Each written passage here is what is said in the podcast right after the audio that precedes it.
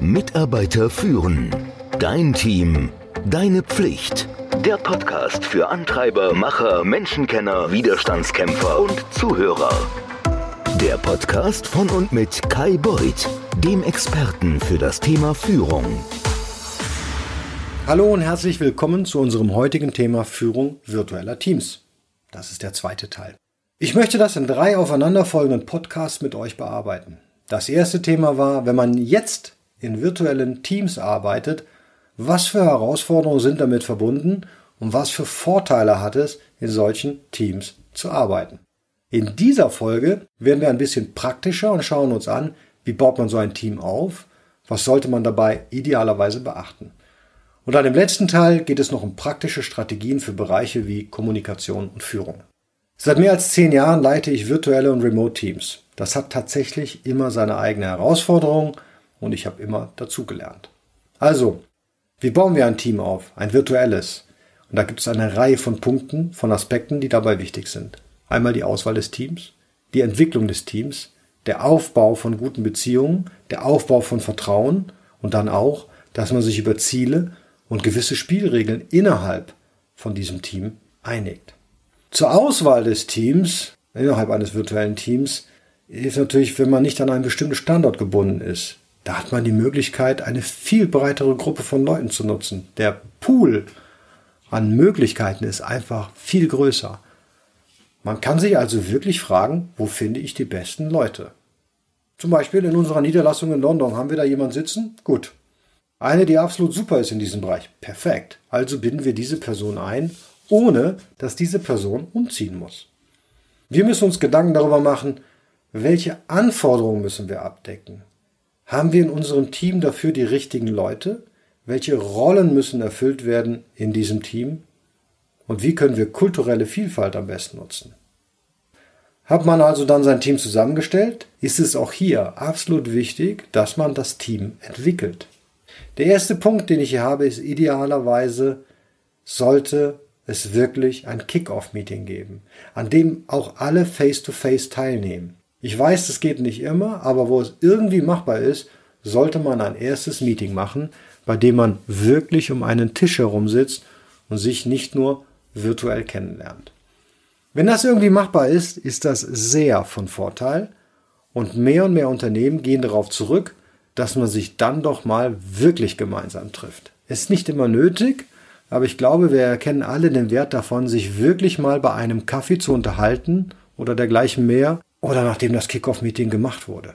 Oder auch in den Situationen, in denen es leider nicht möglich ist, gibt es virtuelle Teambuilding-Möglichkeiten. Aber face-to-face -face ist besser. Virtuell fängt mit ganz einfachen Sachen an. Am Anfang. In einem Call. Während die ersten Leute schon in der Leitung sind und auch darauf warten, hier, dass der Rest sich einwählt, dass man da nicht einfach sitzt und wartet, still, sondern schon mal ein bisschen redet über die Dinge, die stattfinden im Moment. Ja? Smalltalk. Und wenn es ein Montag ist, kann man auch mal über das Wochenende reden. Da sollte man sich nicht scheuen, also auch mal ein paar private Dinge oder private Gespräche zu führen. Am Anfang einer Zusammenarbeit sollte man auch bei virtuellen Teams sich durchaus ein bisschen breiter aufgestellt vorstellen. Also nicht nur Name und Rolle, sondern wer bin ich, was mache ich, wie lange bin ich schon dabei, Vielleicht auch sowas wie, was sind meine Hobbys? Welche Musik mag ich? Was auch immer. Darauf kann man sich voreinigen. Aber dass man sich auch in einem virtuellen Team ein bisschen besser kennenlernt und nicht nur auf diesen Namen am Bildschirm reduziert wird. Es gibt unterschiedliche Tools, die man hier benutzen kann. Spezielle Teambuilding-Tools für virtuelle Teams. Es gibt also interessante Lösungen, Schatzsuche und so weiter. In der Anfangsphase eines virtuellen Teams würde ich wirklich, wirklich stark empfehlen, dass man sich ein bisschen Zeit nimmt, dafür sich kennenzulernen und wirklich Beziehungen aufzubauen zueinander. Auch im virtuellen Team ist Training notwendig. Kann online stattfinden oder idealerweise auch face-to-face. -face. Und auch in einem virtuellen Team sind neue Leute, die vielleicht noch ganz und gar isoliert irgendwo sitzen, wo sie noch nicht mal einen Kollegen fragen können, wie machst du das denn? Dass man recht klar definiert Mentoring, Beziehung oder einen Paten definiert, die sich öfter mal um diese Person kümmern und sich austauschen, um zu sehen, ob irgendwelche Unterstützung erforderlich ist. All diese Dinge, die oft in Teams am gleichen Standort ganz selbstverständlich sind, sollte man bei virtuellen Teams nicht vernachlässigen. Und es ist eben auch virtuell absolut machbar. Warum ist das so wichtig? Es gibt eine Untersuchung dazu, wie sich zwei Arten von Teams voneinander unterscheiden. Ein Team, das sich allein auf seine Aufgaben fokussiert hat und keinerlei Anstrengungen unternommen hat, Beziehungen im Team aufzubauen oder Teambuilding zu machen. Und ein anderes Team, das sich auf die Aufgabe fokussierte, aber auch auf die Beziehungsebene konzentriert hat.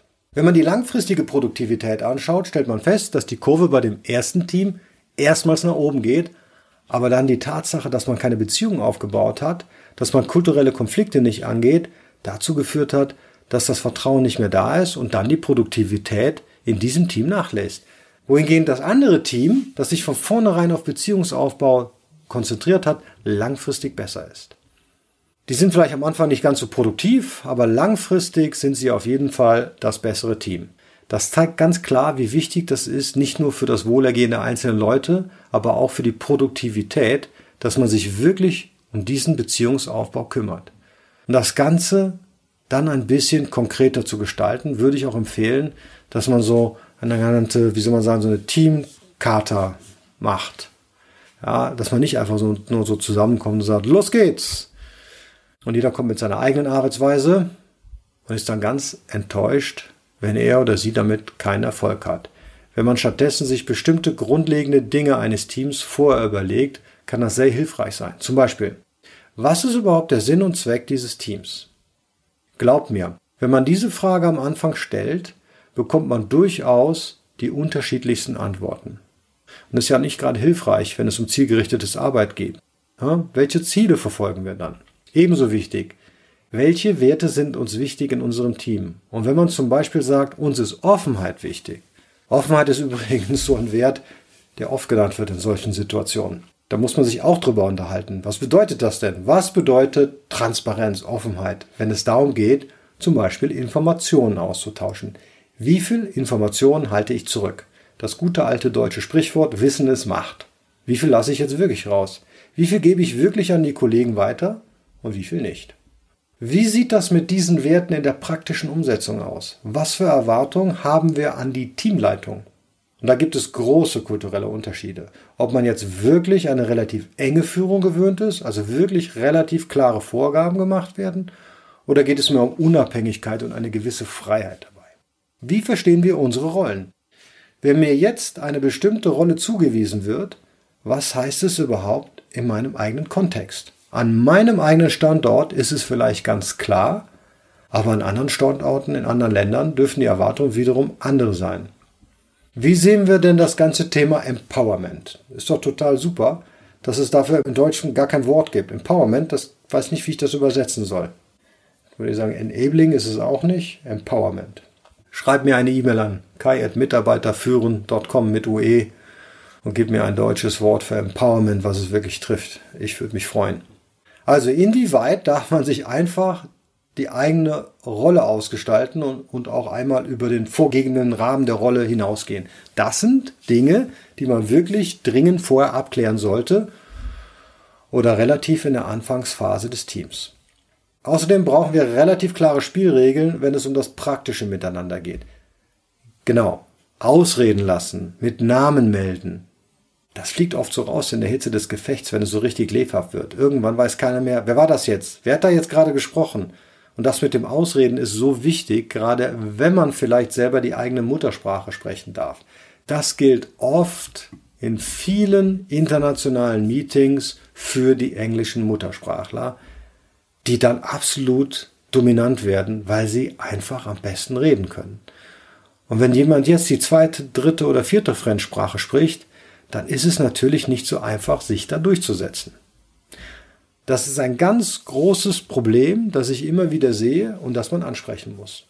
Während Covid-19 war es tatsächlich etwas einfacher, da alle alleine zu Hause saßen. Da haben sich die Kollegen einfach mehr zusammenreißen müssen. Die Art zu moderieren, die hat sich auch geändert. Es bleibt also abzuwarten, ob das später wieder anders wird, für den Fall, dass wir wieder oder Teile von uns in ein Büro gehen. Aber natürlich auch im Allgemeinen der Umgang miteinander. Auch wenn wir in einem virtuellen Meeting sitzen und alle Deutsch sprechen, Zum Beispiel in dem Meeting ausreden lassen. Absolut wichtig, ja. Klare Struktur des Meetings. Noch nie war eine Agenda so wertvoll. Das muss man sich auf der Zunge zergehen lassen. Und auch die Moderation bekommt plötzlich einen ganz, ganz neuen Stellenwert. Das ist anstrengend, kann ich euch sagen. Was gibt's noch?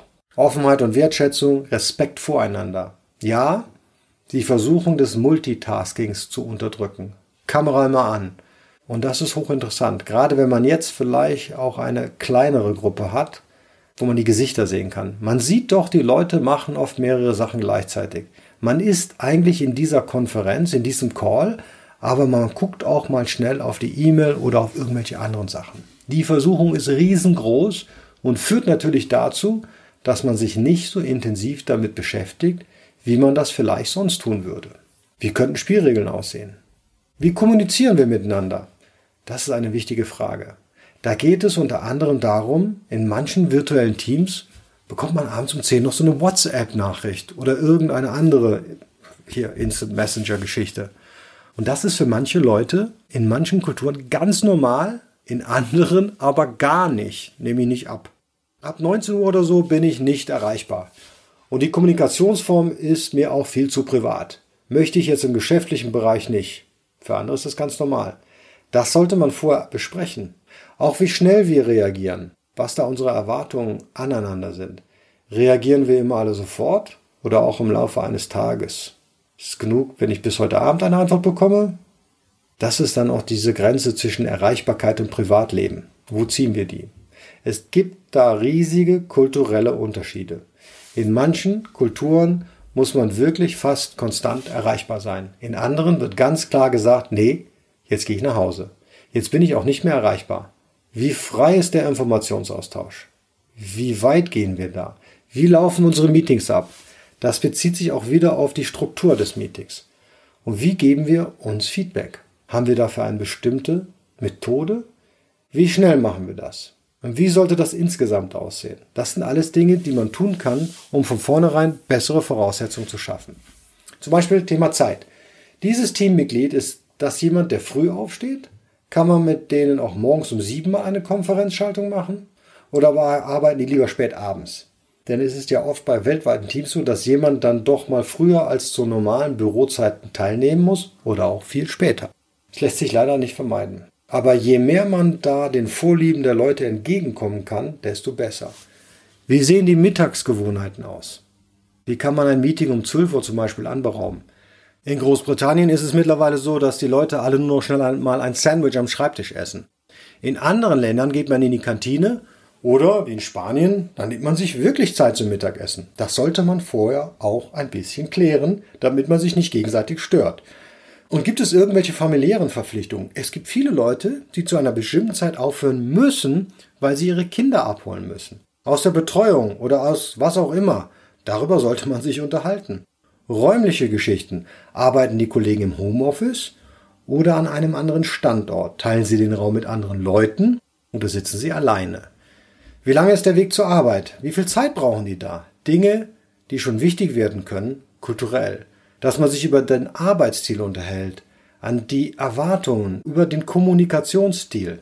Und dann gibt es noch einen breiteren Kontext wie das politische Umfeld. Es gibt Länder, in denen bestimmte soziale Plattformen nicht verfügbar sind, weil sie politisch nicht akzeptiert werden. Es gibt teilweise klimatische Geschichten, die die Leute beeinflussen können, rechtliche Einschränkungen, Infrastruktur vor Ort, Feiertage, Fastenzeit und so weiter.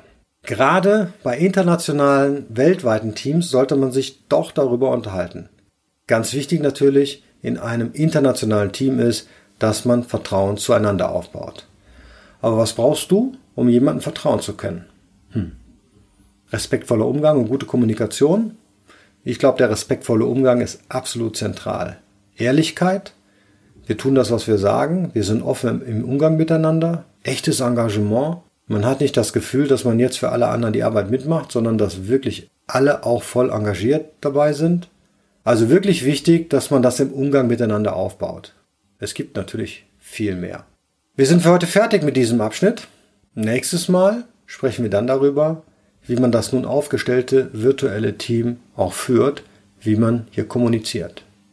Freu dich drauf.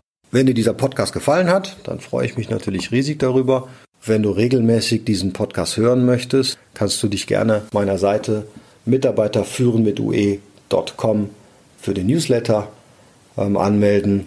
Dort gibt es im Regelfall auch immer äh, abwechselnd kostenlose Kurse zu Führungstrainings.